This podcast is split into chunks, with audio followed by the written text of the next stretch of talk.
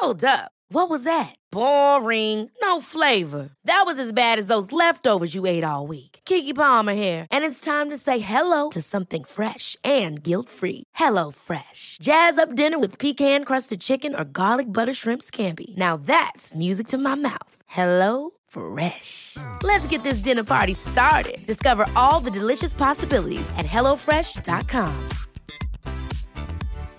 One size fits all seemed like a good idea for clothes Nice dress. Uh, it's a it's a t-shirt. until you tried it on. Same goes for your healthcare. That's why United Healthcare offers a variety of flexible, budget friendly coverage for medical, vision, dental, and more. So, whether you're between jobs, coming off a parent's plan, or even missed open enrollment, you can find the plan that fits you best. Find out more about United Healthcare coverage at uh1.com. That's uh1.com. Hey, it's Ryan Reynolds, and I'm here with Keith, co star of my upcoming film, If, only in theaters, May 17th. Do you want to tell people the big news? All right, I'll do. Sign up now and you'll get unlimited for $15 a month in six months of Paramount Plus Essential Plan on us. Mintmobile.com slash switch. Upfront payment of $45 equivalent to $15 per month. Unlimited over 40 gigabytes per month. Face lower speeds. Videos at 480p. Active Mint customers by 531.24 get six months of Paramount Plus Essential Plan. Auto renews after six months. Offer ends May 31st, 2024. Separate Paramount Plus registration required. Terms and conditions apply if rated PG.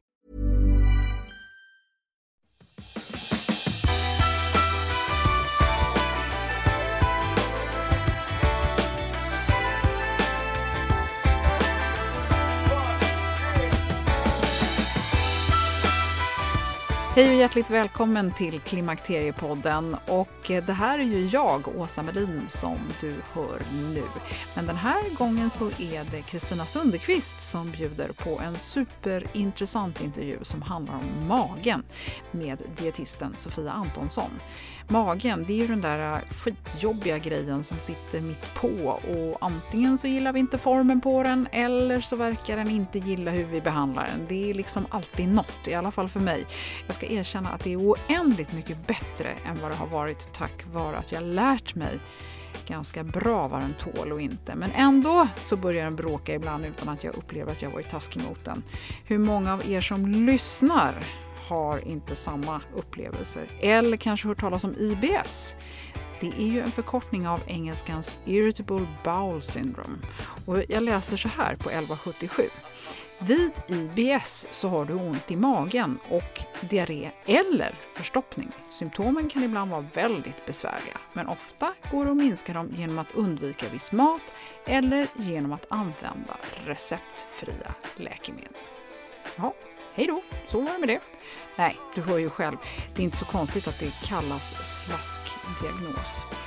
Vi eh, ska i alla fall få mycket mer kunskap i det här avsnittet och eh, jag blev väldigt nyfiken på det här med kaffe och alkohol. Så eh, i eftersnacket så pratar jag lite grann om det, så lyssna kvar om du är nyfiken på det. Men nu börjar vi med att lyssna på Kristina och Sofia. Välkommen!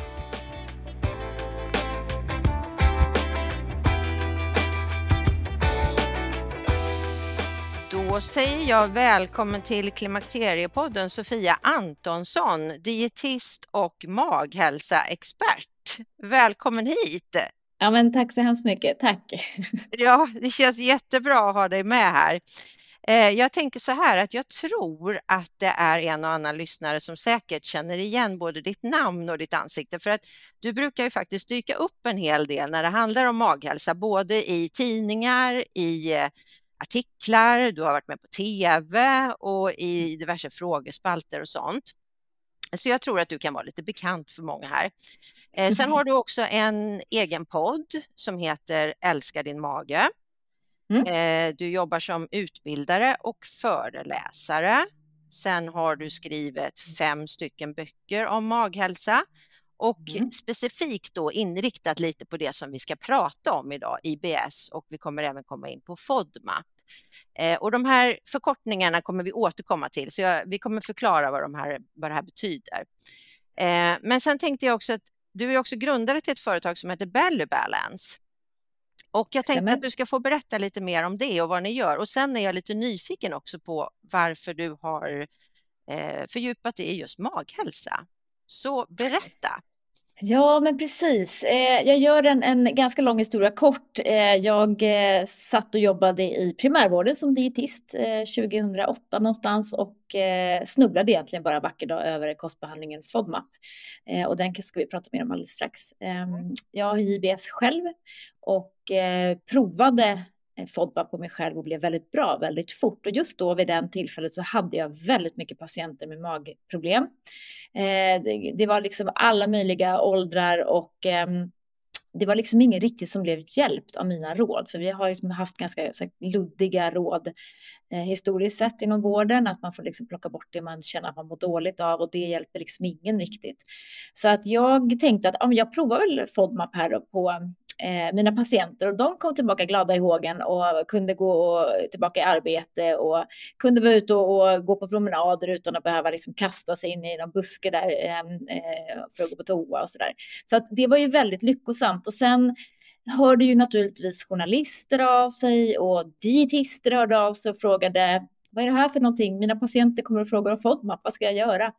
Eh, så att det har väl egentligen rullat på därifrån kan man säga, så att vi eh, på Belly Balance idag har vi en digital IBS-behandling i appen som heter Belly Balance.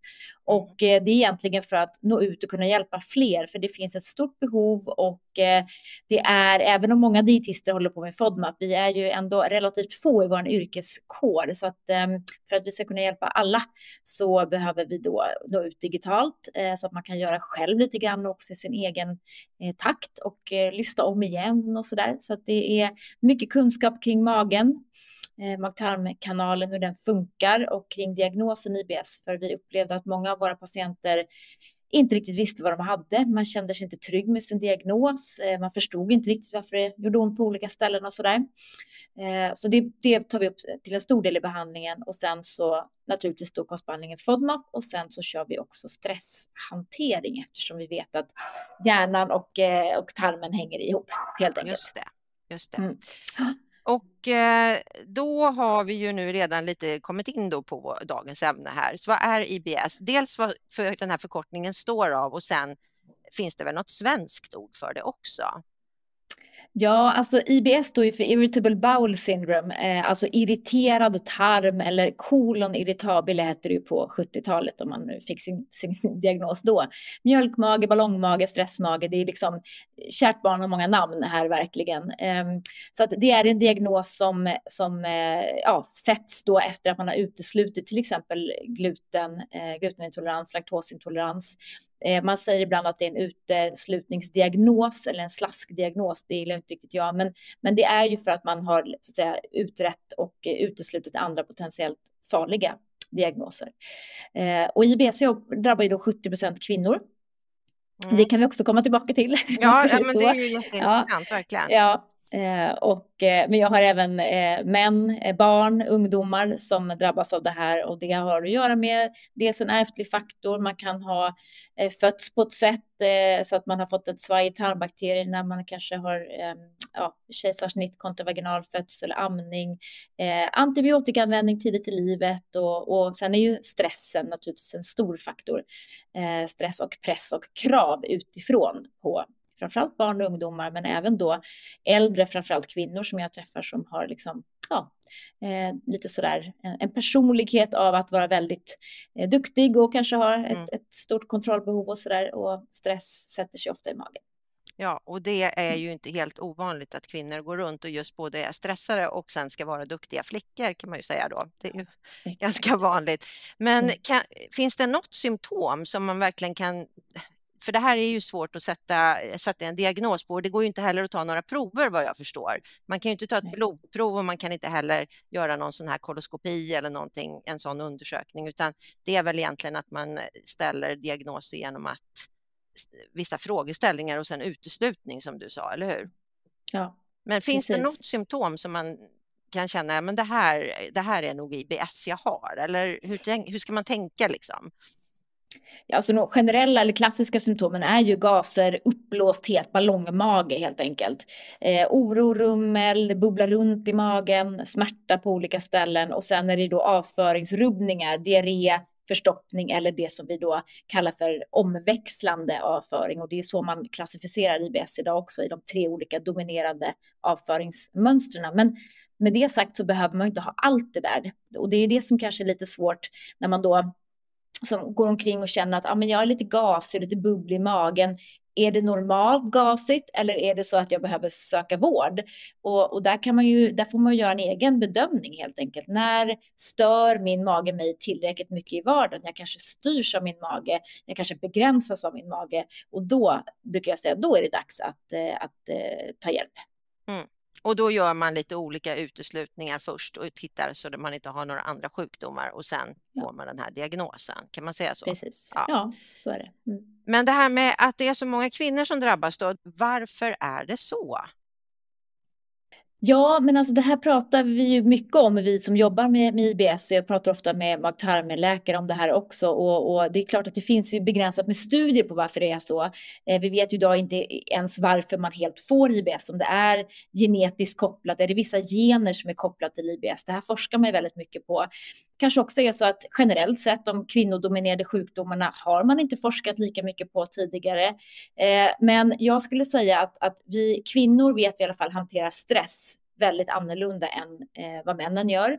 Och vi vet också att i studier faktiskt att eh, kvinnor har, tar på sig flera uppgifter. Eh, och eh, det är ju ofta då naturligtvis att man gör det för att man själv vill. Men vi, vi har ju en tendens att liksom ja, vara den som liksom basar och administrerar hemma, det sociala, barnen ja, och så vidare. Så att man har flera liksom, uppgifter eh, i, i livet. Och det är naturligtvis kan ju vara kul och det kan vara liksom, något positivt, men det genererar ju ofta ändå en stress och det här liksom, den inre stressen framför allt, den här liksom monkey brain, det här eviga chattret och man ältar och det far runt och så vidare. Så det vet vi också är en bidragande orsak. Och sen hormoner eh, som också spelar en stor roll eh, i eh, hur man upplever i alla fall sina symptom symptom när man har IBS. Mm. Och när du säger hormoner då, pratar vi kvinnliga könshormoner då eller finns det andra hormoner som också kan spela in? Primärt är det ju eh, progesteron, östrogen som är liksom det som, som kan påverka kvinnomagen extra mycket då under, under eh, ja, både i alla skeden i livet egentligen, men, men framförallt under mens och kanske genom klimakteriet, att man känner av ökade besvär eller annorlunda besvär då eh, beroende på hur hormonstatusen i kroppen är. Men det är klart att många andra hormon, hormonella system, alltså man tittar på stress, stresshormoner, binjurar, kortisol, eh, sköldkörteln, hela den, den kopplingen, så är det klart att allting någonstans hänger ihop. Så är det ju. Eh, så är du stressad så har du en påverkan på egentligen alla dina hormonella eh, system skulle man vilja säga. Och många som jag träffar som kanske har drabbats av utmattning eller depression eh, uppger ju att i samband med det så kraschade också magen. Ja, okej. Okay. Mm. Men om man då tittar på, om vi, om, vi, om vi kollar på de här kvinnliga könshormonerna då och så ser vi på de här olika faserna då runt klimakteriet. När vi då pratar om förklimakterie, klimakteriet och eller tiden klimakteriet och sen efter, kan man se att eh, kvinnor påverkas olika i de här faserna?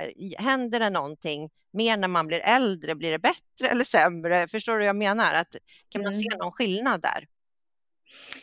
Ja, men det kan man väl både och göra kan jag säga, för att, för att det är ju väldigt individuellt. Eh, Vissa kvinnor tycker inte att den, den liksom hormonella cykeln påverkar eh, IBS-symptomen nämnvärt.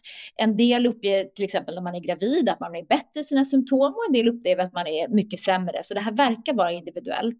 Men det är klart att, att om man tittar på den, den naturliga cykeln där där när progesteron och östrogen sjunker ner mot mens, där har vi ju studier på att när, när hormonnivåerna är riktigt låga så upplever många kvinnor ökade besvär. Så det kan vi ju vara ganska säkra på. Och, och idag vet vi att förklimakteriet kommer ofta kanske lite tidigare än vad det gjort tidigare. Det kan ju vara redan när man är 30-35 som hormonnivåerna i alla fall börjar sjunka och man kanske hamnar i, i olika tillstånd på grund av det. Så att jag skulle säga att, att ofta när man har en, en lägre då östrogenproduktion som man då drabbas av till exempel när man går igenom klimakteriet eh, så blir man känsligare i magen. Man hanterar smärta smärta på ett annat sätt. Eh, man får mera smärtsignaler upp till hjärnan eh, och serotoninproduktionen påverkas ju också.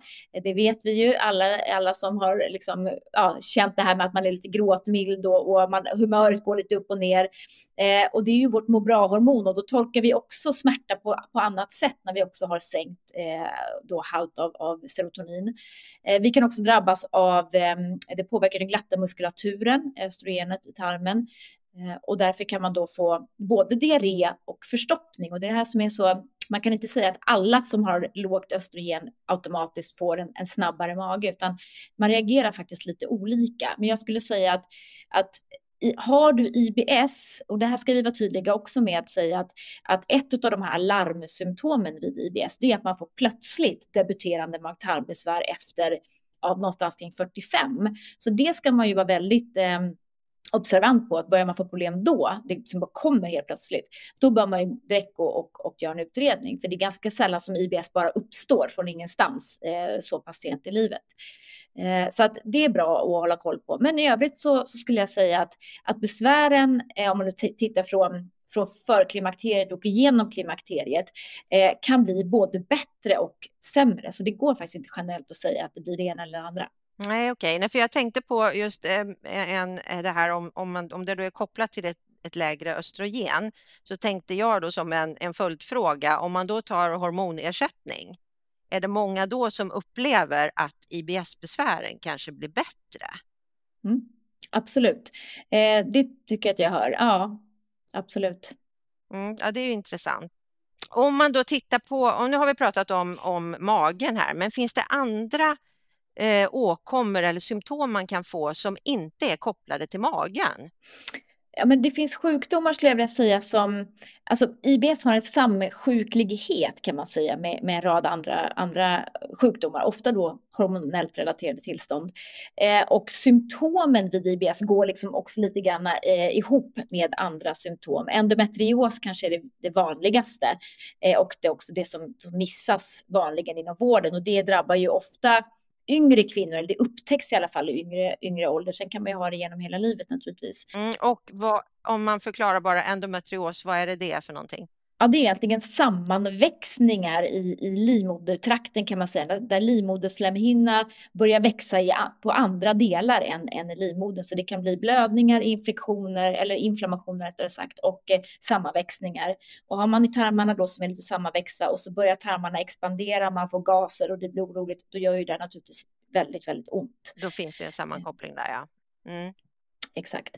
Så den är ganska vanlig tycker jag. Eh, sen har vi ju hypotyreos, sköldkörtelrubbning, alltså man har, har nedsatt produktion av sköldkörtelhormon.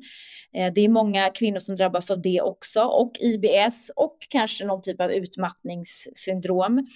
Eh, och här går ju kroppen oftast på sparlåga, allting går liksom lite långsammare, man kanske lägger på sig vikt, man kanske blir lite frusen och magen brukar ju oftast stanna av så att man blir förstoppad.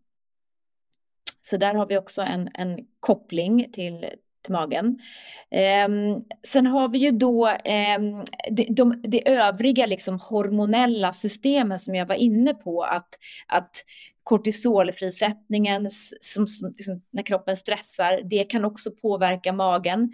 Eh, och det påverkar ju inte bara magen direkt utan också hur vi mår och därmed hur vi äter det är det här som också är intressant, att, att när vi är i, i hormonerna får oss att, att komma in i olika känslotillstånd och då är vi mer benägna att äta vissa livsmedel eh, som ju kanske inte alltid är de bästa för magen. Så det blir liksom dubbelt svårt kan man säga att, eh, eh, ja, att, att få ordning på sina symptom. Just det. Ja, och vi ska, vi ska ju prata lite mer om kosten här lite längre fram också när vi tittar på det. Men det är ju det är ju himla intressant det här. Vi pratar ju ofta om den här stressen och att vi blir extra känsliga just i den här åldern och då mm. ser man ju att det blir lite så här följdeffekter på alla möjliga sjukdomar och även här har vi då IBS.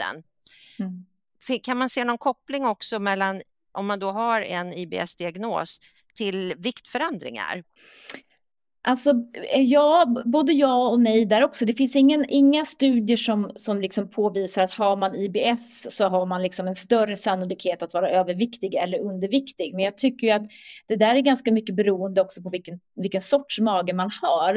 Eh, om man ska väldigt grovt generalisera så är många, eh, många med, med en snabb mage, det vill säga man har kanske eh, lösare avföring, får springa på toa flera gånger, eh, kanske framförallt på morgonen, då är man kanske mer benägen att vara åt det smalare hållet, naturligt smalare hållet och man är oftare fettkänslig upplever jag. Har man en mage som är trögare, då är man också, eh, tycker jag, mer benägen på att lägga på sig vikt och, och eh, inte lika känslig för, eh, för fett. Och det där kan ju vara liksom, de, har man en undervikt så är ju rådet ändå att försöka få i sig mer kalorier och då är ju ofta rådet att man ska äta lite mer fett och det kan ju bli lite problematiskt om man är väldigt känslig. Så att det är klart att, att ehm, eh, IBS kan ju hänga ihop med både över och undervikt, men det finns inga studier som bekräftar att det, liksom, att det ger någon ökad risk för det ena eller det andra. Eh, jag tänker här när, när du berättade, det är ju en ganska komplex sjukdom det här. Så man får väl pröva sig fram ganska mycket tror jag. Och även har du fått diagnosen men sen att då hitta hur man ska ta sig an det här. Om vi då går in på kostråd och om vi ska börja med då att förklara vad FODMAP är som du pratade om lite grann inledningsvis. Ja, FODMAP är ju den eh, metod som vi använder oss av idag eh, inom sjukvården i Sverige och egentligen resten av världen också. Eh, och eh, FODMAP är ju då det vi kallar för en sjukdomsspecifik kostbehandling, så det är liksom ingen viktminskningsmetod, utan det här är om man har IBS så, så är det liksom FODMAP för den. Eh, FODMAP är ett akronym för fermenterbara kolhydrater, det vill säga de som kan jäsa i tarmen och det är inte alla kolhydrater utan, utan vissa. Och så har man då klassat ut det här på några olika kategorier, fruktos, laktos bland annat.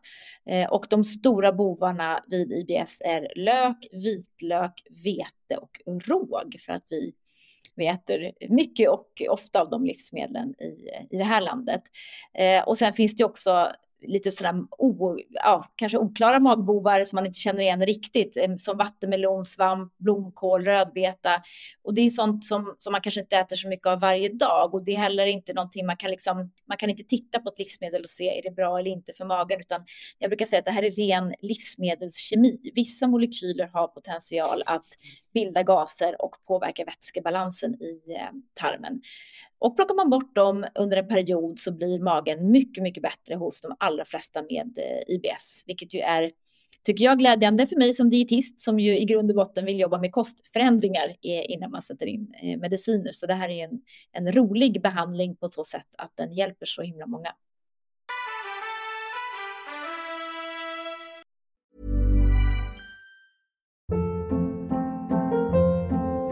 Hold up. What was that? Boring. No flavor. That was as bad as those leftovers you ate all week. Kiki Palmer here, and it's time to say hello to something fresh and guilt-free. Hello Fresh. Jazz up dinner with pecan-crusted chicken or garlic butter shrimp scampi. Now that's music to my mouth. Hello Fresh. Let's get this dinner party started. Discover all the delicious possibilities at hellofresh.com.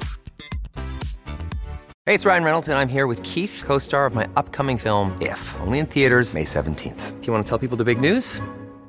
All right, I'll do. Sign up now and you'll get unlimited for $15 a month in six months of Paramount Plus Essential Plan on us. Mintmobile.com slash switch. Upfront payment of $45 equivalent to $15 per month. Unlimited over 40 gigabytes per month. Face lower speeds. Videos at 480p. Active Mint customers by 531.24 get six months of Paramount Plus Essential Plan. Auto renews after six months. Offer ends May 31st, 2024. Separate Paramount Plus registration required. Terms and conditions apply if rated PG. Millions of people have lost weight with personalized plans from Noom. Like Evan, who can't stand salads and still lost 50 pounds. Salads generally for most people are the easy button, right? For me, that wasn't an option. I never really was a salad guy. That's just not who I am. But Noom worked for me. Get your personalized plan today at Noom.com. Real Noom user compensated to provide their story. In four weeks, the typical Noom user can expect to lose one to two pounds per week. Individual results may vary.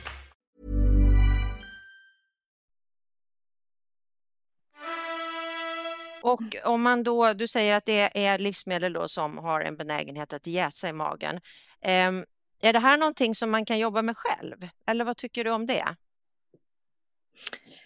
Alltså, så här, vi, vi brukar säga att det är alltid bra att göra den här behandlingen ihop med en dietist så att man får rätt information och material från början. För det finns ganska mycket om man börjar googla runt på FODMAP så är det liksom ja, den här personens FODMAP-lista och så någon annans persons. Utan vi, det vi förhåller oss till är ju forskning och analyser från Australien där den här metoden egentligen kommer ifrån från början.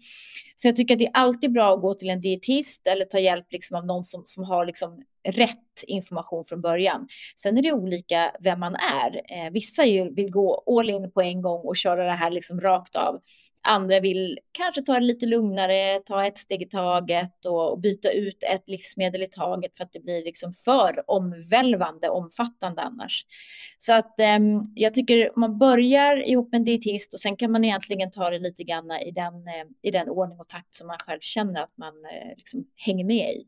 Mm. Nej, men för jag, jag håller med om det, för jag vet ju när man ser de här listorna med, med livsmedel och det här är ju en typ av som man brukar kalla elimineringskost, att du sen ska du sen plocka tillbaks livsmedel när du har tagit bort, eller hur? Och så ser man de här listorna och det, jag känner också att det måste vara väldigt svårt att mm. göra det här själv och sen lära sig hur man gör. Men hur länge ska man hålla på med det här om vi säger att, att man går hos en dietist och så börjar man plocka bort livsmedel och så testar man då efter varje livsmedel man plockar bort hur man mår eller tar man bort massor med livsmedel på en gång? Exakt. Man tar bort allting som vi då kallar för hög FODMAP. Alltså vi jobbar i trafikljussystemet så det är grön, gul och röd och då äter man då bara det som är grönmarkerat till en början under fyra till sex veckor i en elimineringsfas.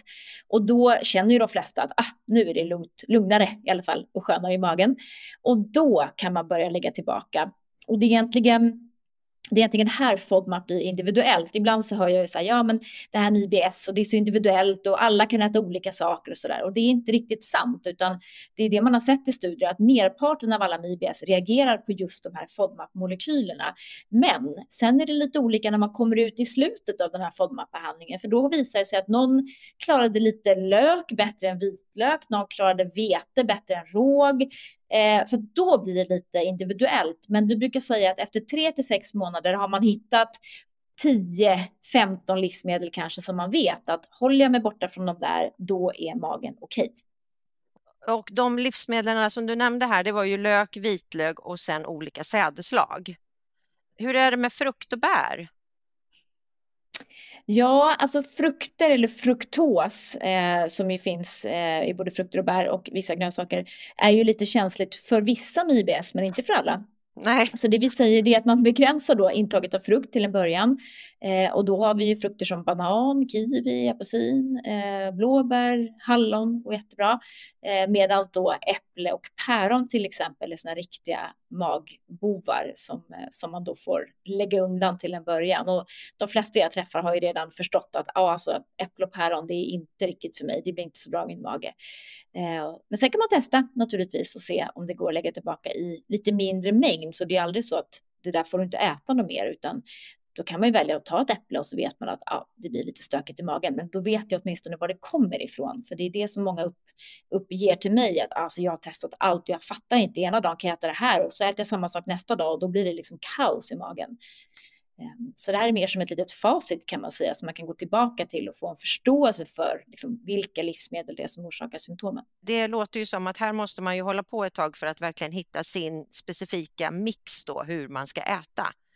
Hur lång tid kan en sån eh, behandling, men hur lång tid kan det ta innan man hittar just sin grej? Liksom? Ja, alltså de flesta märker ju en effekt under de kommande, liksom de första två veckorna ungefär. Då märker man att ah, men det här funkar ju. Och det är egentligen det vi vill veta med den första fasen, att är det för dig eller inte? För det är ändå några stycken som inte kanske reagerar helt bra på FODMAP och då behöver vi ta vidare dem och, och göra andra utredningar och andra sätt att äta på. Eh, men ungefär ett par veckor eh, och sen någonstans tre till sex månader brukar man ju säga generellt att man får hålla på. Eh, sen är det ju många som tycker att ah, men jag, jag kör det här gröna elimineringen, det var ju perfekt, nu är min mage helt helt under kontroll, jag har inga symptom kvar. Och det är inte riktigt meningen, utan där behöver man få lite, lite push framåt för att faktiskt lägga tillbaka lite grann av de här gula och röda livsmedlen. Och det gör vi också för att tarmfloran inte ska påverkas. Vi behöver ju äta varierat, eh, helst 25 olika grönsaker per vecka för att liksom tillgodose alla tarmbakteriestammar som vi har i, i vår eh, tarm. Eh, så där behöver man verkligen också se till att man får i sig liksom allsidigt och varierat av det man kan äta i alla fall. Så, så minskar man risken för att eh, tarmfloran blir ehm, jag ska inte säga att den blir skadad på något vis, men, men bakteriestammarna kan tendera att minska lite grann. Mm. Ska man äta ofta eller ska man äta sällan? Är, ska man äta mellanmål eller ska man inte äta mellanmål? Hur ska man tänka där? Ja, det är många eh, frågor just nu i alla fall om det här med fasta och mm. IBS. Är det verkligen bra att, att fasta när man har IBS? Och det är ju jag ska säga, merparten av alla med IBS behöver äta små måltider lite mer ofta regelbundet för att magen ska vara, vara lugn och nöjd. Ofta så mår man ju väldigt bra så länge magen är tom och sen när man då väl börjar äta igen så blir det kanske en väldigt stark reaktion om den, om den har varit tom länge. Så att eh, vill man prova att fasta till exempel så brukar jag rekommendera att man gör det, att man liksom slutar äta kanske vid 6-7 på kvällen och så fastar man fram till morgonen så att man i alla fall får kanske någonstans 12 timmar.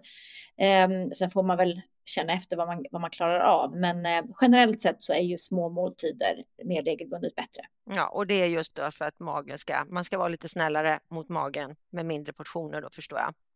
Mm. Ja. Om man då har IBS, är det bara FODMAP som hjälper eller kan man jobba på något annat sätt för att bli bättre? Alltså FODMAP är ju grunden kan man säga. Och det handlar ju mest om att vi vet ju att vissa livsmedel är väldigt stökiga. Så att de, de, de är lika bra att plocka bort från start för att få det här lugnet i magen. Och många har ju en stark stressfaktor. Och vi vet ju idag med liksom ökad psykisk ohälsa och kopplingen också depression och kost som man tittar på väldigt mycket nu. Att eh, här har vi ju en, en, en, olika stark stresspåverkan kan man säga. Och det är klart att vissa får en väldigt god effekt av FODMAP väldigt fort och då kanske man heller inte har lika stark stresspåverkan medan andra tar lite längre tid.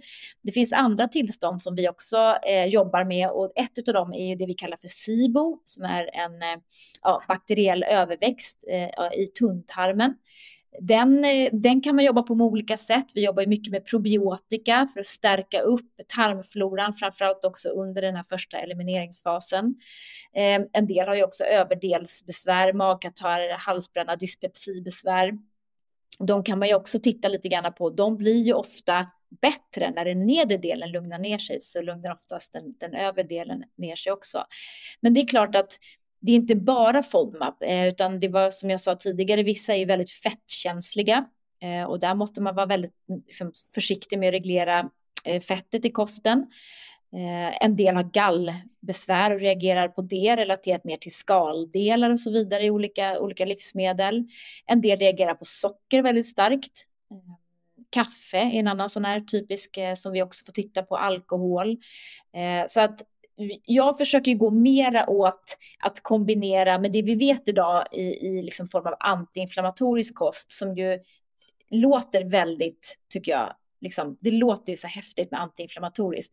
Det är väldigt likt Livsmedelsverkets rekommendationer om jag ska försöka tråka ja. ner det här lite. Ja, um, men det är så hajpat med antiinflammatoriskt. Men jag menar ju så här, ren mat lagad från grunden. Vi ser mer och mer eh, negativa eh, aspekter av olika tillsatser. Och där tror jag att vi har mycket att vinna på att prata en ren kost. Och FODMAP blir ju automatiskt väldigt ren för att man inte kan äta en massa färdig mat, snabbmat, processad mat, för det är lök och vitlök i stort sett överallt.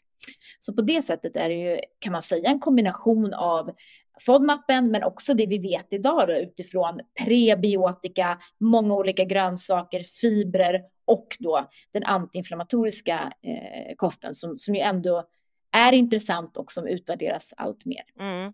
Men jag tänker på det här med fibrer. Eh, hur ska man tänka med det egentligen? För det är ju också någonting som jäser i magen. Ja, Exakt, framförallt om det är hög FODMAP-fibrer. Och det är egentligen det som är lite grann, det är, det är verkligen en, en, en, en skröna som hänger kvar väldigt mycket. Jag tycker ofta jag får höra det från mina patienter att ah, min läkare sa att undvik fibrer eller ät mer fibrer. Och det är nästan ingen som vet vad fibrer är för någonting, vilka olika sorter som finns och vilka som är bättre och sämre för magen. Men vi kan ju slå fast att alla behöver äta mer fibrer. Vi får i oss hälften så mycket fibrer som rekommendation här i Sverige. Eh, vi får i oss ungefär 15 gram och vi behöver äta 30 gram per dag. Så att alla, brukar jag säga lite skämtsamt sådär, kan lugnt dubbla sitt intag av frukt, grönsaker, bär, nötter, frön, baljväxter och så vidare som är fiberrika. Mm. Men när man har IBS så behöver man i större utsträckning då välja rätt sorts fibrer. Så man behöver fortfarande lika mycket fibrer fast man har IBS, men man måste välja rätt sort som inte jäser i magen. Eh, och det kan vara havre, det kan vara kiwi, det kan vara surdegsbröd eh, på dinkelmjöl till exempel. Jättefint. Alla kolsorter är fantastiskt bra fibrer för magen också. Eh, fullkornsris, quinoa, så det finns en massa olika bra magvänliga fibrer som man behöver äta ja, lika mycket av som, som vem, vem som helst som inte har IBS. Så att säga. Mm, just det, så då ska man tänka mer så att man också är eh, lite mer noggrann med vad man, vad man stoppar i sig för fiber. För jag tror att, att eh, en del kan nog tänka när man tänker fibrer så är det kanske fullkorn man tänker många gånger, att det är där fibrerna är och så glömmer man bort alla de här andra sakerna som du sa att det finns ju faktiskt väldigt mycket fibrer i grönsaker, i bär och så vidare. Men det här med sädeslagen kanske man då ska vara lite försiktig med. Men finns det något sädeslag, du nämnde havre, är det någonting som är lite snällare om man säger så då, mot magen? Exakt. Mm. Havre och havrekli, det är sånt här liksom magvänligt, eh, ett magvänligt sädeslag. Och sen är det också dinkel som funkar alldeles utmärkt, som är sån här eh, egentligen liten typ av urvete eller kulturvetesort. Um, och den är också väldigt snäll och vissa kan också äta fullkornsdinkel eh, så småningom. Så att eh, de, de mjölsorterna är ju jättebra och innehåller också mer näring än sån här raffinerat vitt vanligt vetemjöl. Så att jag tycker att de är bättre på, på alla sätt egentligen. Mm. För jag vet ju att det är väldigt många kvinnor som upplever att de har besvär med magen på lite mer eller mindre. Mycket kopplat till stress är väl någonting som man ska ha med sig då. Men om man om man bara känner att man då man är känslig, man är orolig, kan man ha det här tänket med sig då bara mer för en vanlig, lite orolig mage, förstår du? Absolut, och det kan, ju, det kan ju räcka med att man liksom, vi brukar prata om den här maghinken, att magen är som en hink och så fyller man upp den med, med då störande ämnen och när den rinner över så får man symptom. Och då kan man tänka på att man bara minskar belastningen i den här hinken och det kan ju vara att man ta bort lite lök och vitlök. Man äter den gröna delen på salladslöken, alltså själva blastdelarna är ju mycket, mycket snällare. Eh, man kanske byter till ett, ehm, ett surdegsbröd och då ska det vara sånt där riktigt långjäst surdegsbröd från, gärna från ett bageri. Mycket snällare mot magen också. Så att man kan gå och göra, liksom, plocka ut naturligtvis utifrån hur ens egen kost ser ut. Vad, vad har jag för någonting här? Äter jag jättemycket sojaprodukter till exempel. Ja, det är sånt som är superstökigt för magen. Eh, kan man plocka bort dem, byta till havreprodukter kanske eller bara göra sådana små enkla eh, byten och då behöver man inte göra hela den här kostbehandlingen utan man kan bara tänka på, på de stora bovarna utifrån sig själv. Mm. Och hur ska man tänka? Eh, du nämnde soja här nu. Då, då tänkte jag genast här också på baljväxter överlag. Då. Hur ska mm. man tänka med baljväxter? Jag tänker då på om man vill ersätta kanske den här vetepastan och vill ha, det finns ju väldigt mycket som eh, pasta på linser och pasta på ja, allt möjligt. Mm. Vad ska man välja där? Ja, alltså oftast baljväxter överlag är ju svåra, framförallt bönor. Ehm, ärtor eh, kan också vara svåra. Generellt sett säger vi att de som är i konserv, tetrapack, de är liksom urlakade så linsen, eh, fibrerna har liksom lakats ut i vätskan. Så att konserverade linser Eh, och edamamebönor är väl de eh, snällaste baljväxterna. Svarta bönor brukar också gå bra i sån här tetra. Eh, men när det kommer till pastaformer så brukar vi rekommendera glutenfri pasta. Eh, därför att de flesta eh, sådana här bönpastorna är ju antingen gjorda på bönor och då är de jättejobbiga för magen. Eh, linser kan väl funka i lite mindre mängd, men mig vetligen så, så finns det väldigt få sorter som innehåller bara linser, utan man lägger i en massa vetemjöl i de här produkterna ändå. Mm. Så de brukar vara lite, lite för tuffa faktiskt. Mm. Ja, nej, men det är ju också intressant att ha med sig tycker jag. Mm. Eh, vi ska ta och avrunda lite här nu tänkte jag och då skulle jag vilja om du kunde avslutningsvis sammanfatta här några riktigt, riktigt bra tips bara, inte bara om man har IBS, utan just för den här kvinnan mitt i livet, hur man ska tänka med lite olika livsmedel och sitt leverne för att ha så bra maghälsa som möjligt helt enkelt. Mm. Ja, men det är en bra, bra fråga och, och det är egentligen oavsett vem man är så upplever jag, jag träffar ju många kvinnor som är precis där, eh, som kanske har lagt på sig 10 kilo utan att riktigt veta var de där kommer ifrån. Man tycker inte man har gjort så mycket förändringar och det är typiskt det hormonella liksom, pusslet som ställer till det. Eh, och då brukar jag alltid vara väldigt noga med att säga att näring är någonting som är så viktigt och som vi ju alla egentligen behöver få i oss mycket av. Vi utsätts ju för yttre påfrestningar hela tiden och stressen såklart. Så att näringen är viktig och då är det här tillbaka till det här rena, kosten, mat lagad från grunden och det må låta pretentiöst och präktigt och det behöver det liksom inte vara. Men att man ändå se på tallriken vilka livsmedel man använder, undvika så mycket processad mat, snabbmat, eh, tillsatser och annat som möjligt, utan att man faktiskt vet vad det, vad det är i maten. Se till att äta regnbågen, alla färger, knapriga frukter, grönsaker, bär, nötter, frön, sånt som är liksom fullpackat med vitaminer, mineraler och kostfibrer. Det är ju liksom grunden i kosten. 80-20 brukar jag prata om. 80 procent ska det vara en, en liksom välbalanserad, allsidigt, bra, nyttig grund. Och sen kan de här 20 procenten resterande få bli lite som de blir. Men då har man ändå liksom säkerställt att man har en bra bas. Så jag skulle säga att näringen är viktig och den är också viktig för att alla våra hormonella system ska fungera eh, som, de, som de ska. Eh, så det tycker jag är jätteviktigt. Och sen är det också viktigt att eh, hitta en form att röra sig på som funkar. Jag tycker jag ibland pratar med, med kvinnor som är lite sådär, ja men man är lite stressad för att eh, man försöker träna, äta jättenyttigt och man tränar och tränar och tränar och liksom det händer ingenting på vikten och man är kanske stressad för att man inte lyckas gå ner i vikt.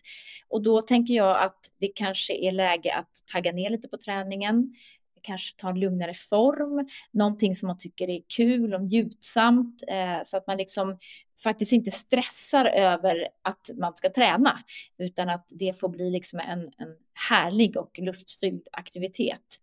Eh, det är också viktigt tycker jag, att hitta ett sätt att faktiskt eh, ja, kunna liksom, tanka lite lugn och, och hitta, hitta någon form av inre lugn känns väldigt viktigt också. Och sen tycker jag att har man problem med magen så är det aldrig eh, fel att, att söka hjälp eller att försöka lägga om kosten. Det är väldigt vanligt att jag träffar personer som ja, man har gått omkring med sådana här besvär i 10, 20, 30 år. Man kanske har tänkt att alla andra har samma sak, så här ska det väl vara. Ja, magen är ju som den är. Och det behöver det ju verkligen inte vara, utan det finns ju bra hjälp och effektiv hjälp idag att få. Så att då är mitt råd att faktiskt ta hjälp och prata om magen. Det är väl också himla bra med väninnor och familj och så vidare. Mm. Eh, det är alltid bra att lyfta det här magstigmat lite grann. Jag tycker det där är jätteintressant, det som du sa här eh, senast just också, att jag tror faktiskt att det är många som kan gå runt och de har alltid haft magproblem och tror att mm. det är fullt normalt. Och precis som du säger, tror att det inte går att göra någonting utan det är så. Så det där är, tycker jag är jätteviktigt. Eh, mm. Och sen tycker jag också att det är så intressant att just de här kostråden, de återkommer hela tiden när egentligen när vi pratar om allting för att må bättre så är det det här vi återkommer till att gå tillbaks, ät rent och laga maten från grunden egentligen och undvika allt det här processade så, så blir det ju mm. väldigt mycket som blir mycket bättre. Och så denna stress då som vi också återkommer till. Jag tycker det är jätteintressant. Mm. Eh, men du, eh, då tycker jag att vi har sammanfattat det här väldigt bra. Eller har du någonting mer du vill tillägga? Nej, det har jag nog egentligen inte. Eh, jag kan väl tillägga att man gärna får ladda ner vår app Belly Balance eh, och eh, testa den och lyssna lite och se om det där kan vara någonting. För vi har rätt mycket information där som man kan lyssna sig till och då brukar de flesta tycka att ah, men det där stämde ju rätt bra in på mig faktiskt, det de sa. Så det kan man ju alltid göra. det går alldeles utmärkt att, att boka tid med en dietist hos oss också om man känner att man vill bolla någonting där. Ja, och vi kommer ju mm. lägga ut eh, länkar och lite information här nu. Med det då Sofia så tackar jag för din tid här och jätteroligt att du ville vara med i Klimakteriepodden. Tack för att jag fick vara med.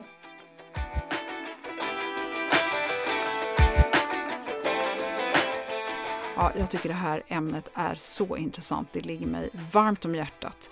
Delvis eftersom jag faktiskt gått med trasslig mage och jag vet hur svårt det är att få ordning på den. Jag blev också nyfiken på det här med kaffe och alkohol. För eh, det är någonting som jag själv upplever är väldigt tydligt. Om jag dricker för mycket kaffe eller om jag har druckit vin och så vidare så händer det grejer i magen. Och så här svarade Sofia. När det gäller alkohol och magen så är det så att många med IBS eller känslig mage reagerar på alkohol, framförallt i större mängd.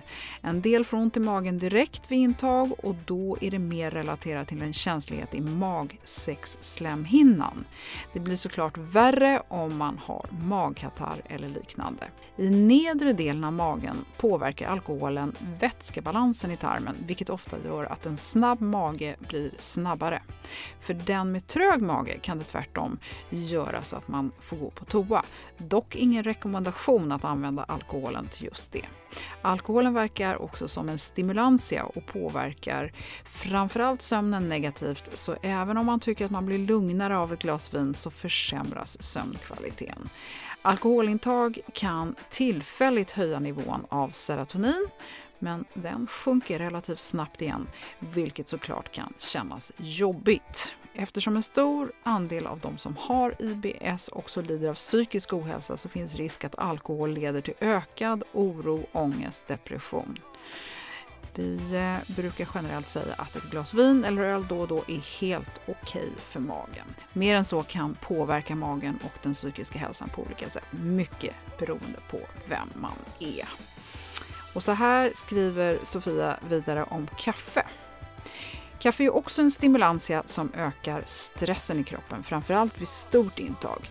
Med det sagt så är det ju också många som inte känner av den uppiggande effekten annat än som en gammal vana att ta en kopp kaffe på morgonen eller gå till kaffemaskinen under dagen, mer som ett avbrott. Hög placebo på den alltså. Kaffe kommer från kaffebönan vilket innebär att själva kaffet i sig innehåller FODMAPs. Dessutom ökar kaffe tarmmotoriken så att den med snabb mage är nästan alltid hjälpt av att dra ner på intaget. Har man däremot en trög mage så kan tvärt kaffekoppen på morgonen vara jätteviktig för att gå på toaletten. Vi rekommenderar max en kopp kaffe per dag utifrån IBS och FODMAP. Tack för det. Så intressant. Tusen tack Sofia för att du ville gästa Klimakteriepodden och för ditt värdefulla bidrag. Och Kristina för att du gjorde den här intervjun. Vilket proffs! Snart är jag arbetslös. Men du kan naturligtvis också hitta lite länkar och eh, intressanta eh, ytterligare detaljer och avsnitt som är relaterade till det här med maghälsan. Och då kan du gå till klimakteriepodden.se. Stort tack för att du har lyssnat. I nästa avsnitt så kommer du få ännu mer kunskap, så häng med. Prenumerera gärna på Klimakteriepodden i din podcasterapp så missar du inga avsnitt. Och följ oss gärna på Instagram och Facebook. Hej så länge!